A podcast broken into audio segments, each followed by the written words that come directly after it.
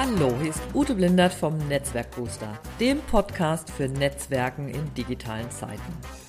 Mit Tipps und Ideen, Fragen und Antworten, Interviews, Anregungen rund ums Netzwerken und Community Building. Für dich, dein Unternehmen oder deine Organisation. Never Lunch Alone ist unser Motto.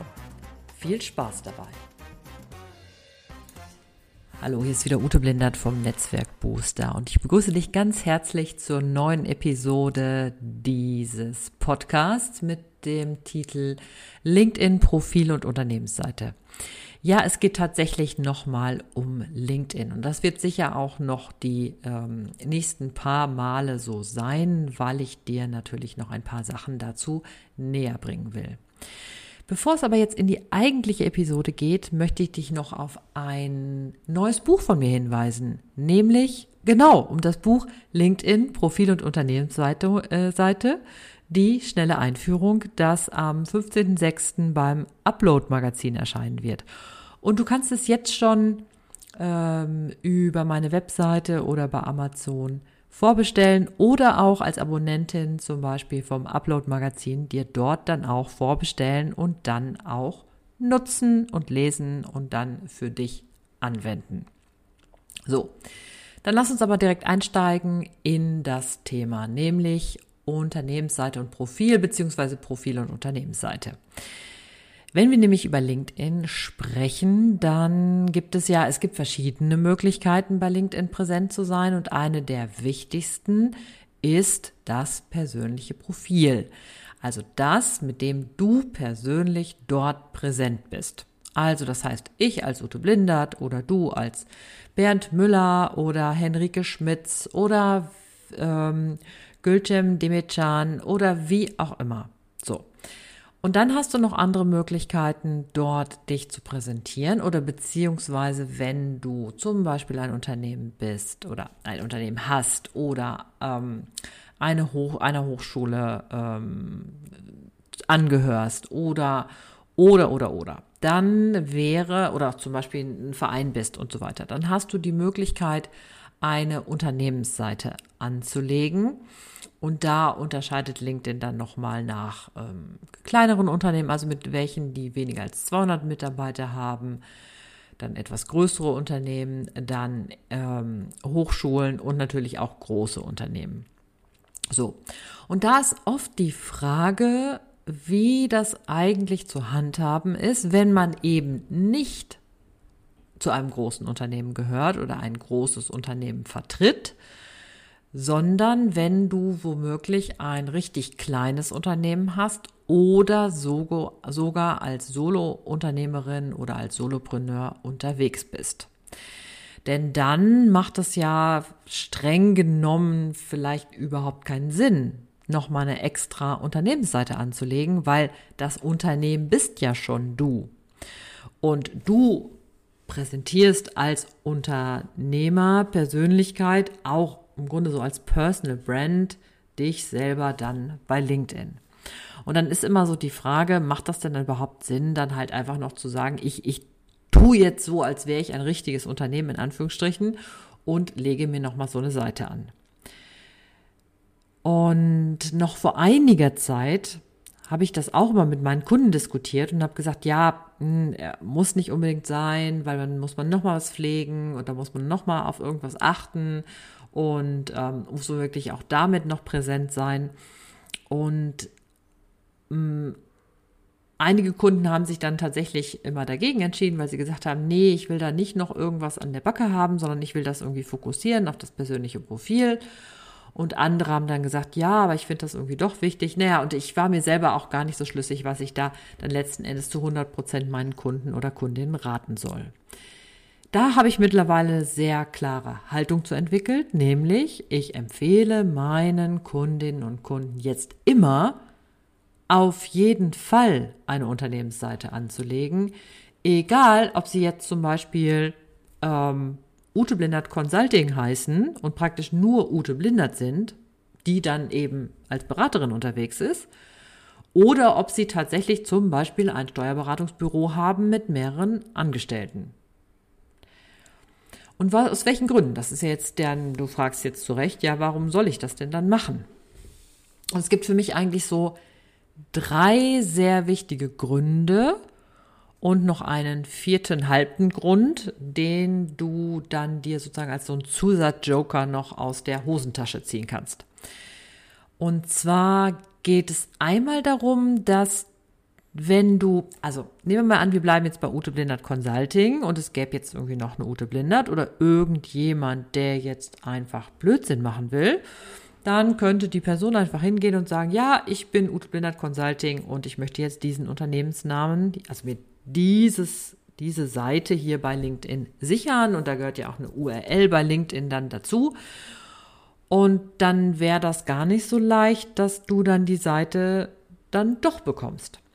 Und ich hatte tatsächlich den Fall von einem Kunden, ähm, der einen englischen Namen hatte und dann hat er ein Unternehmen gehabt, was, ähm, was in Indien ansässig war und was den gleichen Namen hatte und was dann einfach bereits sich die Unternehmensseite mit diesem Namen gesichert hatte.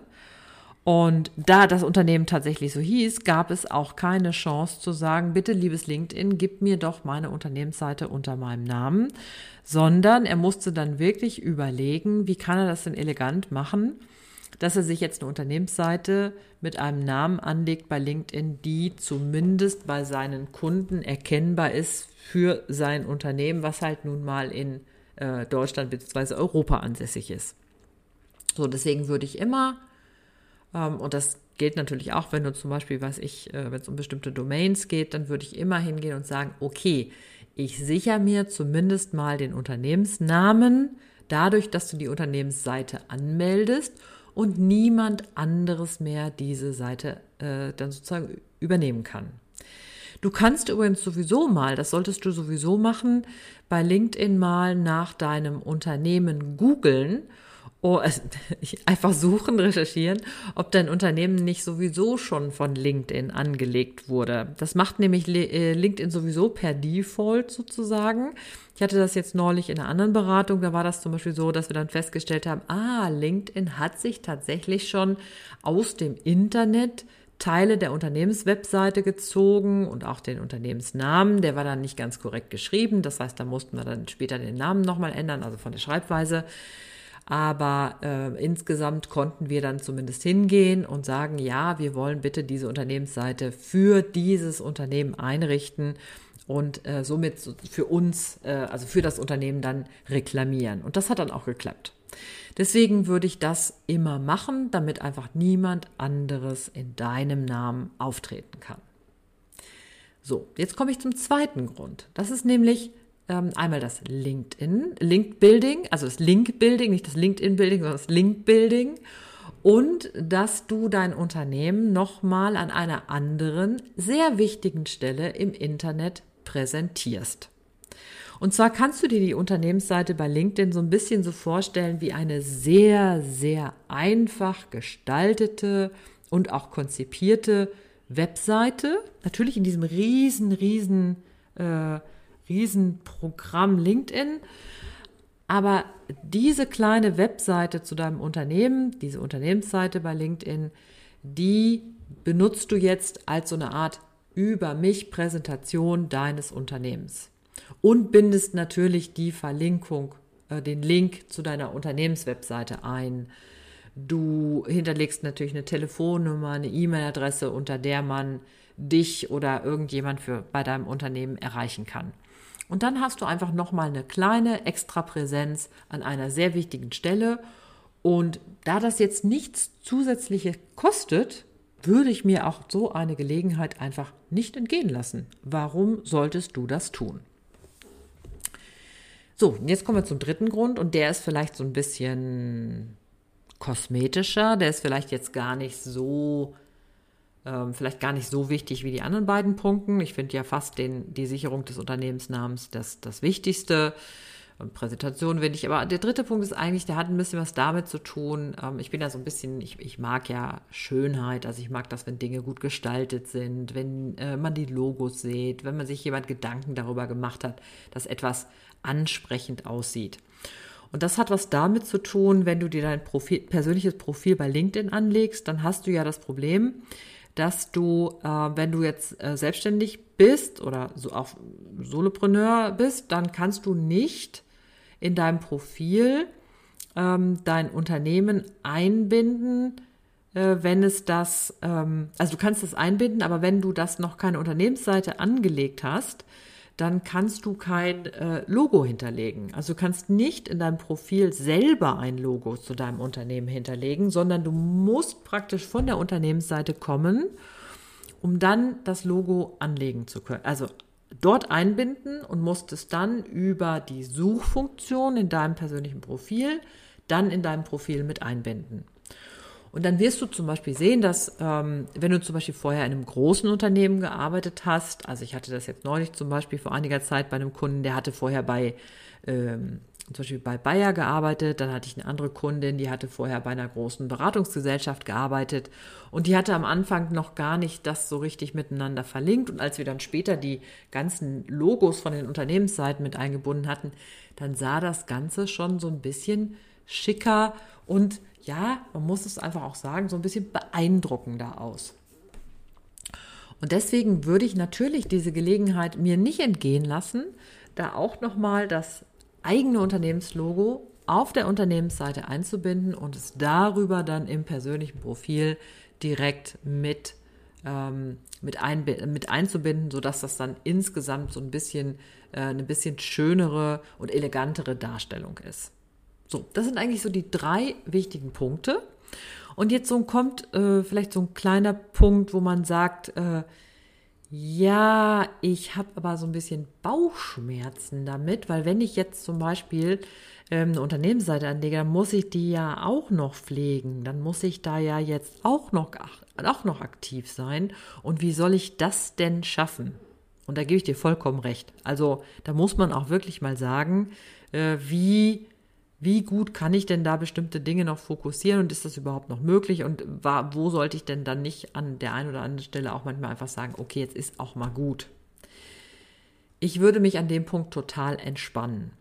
Das hat was damit zu tun, dass LinkedIn unterstützt das sowieso nicht, dass Unternehmensseiten ähm, besonders viel Aktivität entfalten weil es einfach sagt, wir wollen das persönliche, also wir wollen, dass Menschen mit Menschen interagieren und nicht Unternehmen mit Unternehmen. Und deshalb unterstützen wir die Aktivität von Menschen durch Reichweite, durch ähm, Sichtbarkeit und so weiter und so fort. Und bei den Unternehmensseiten wird das halt einfach nicht so unterstützt.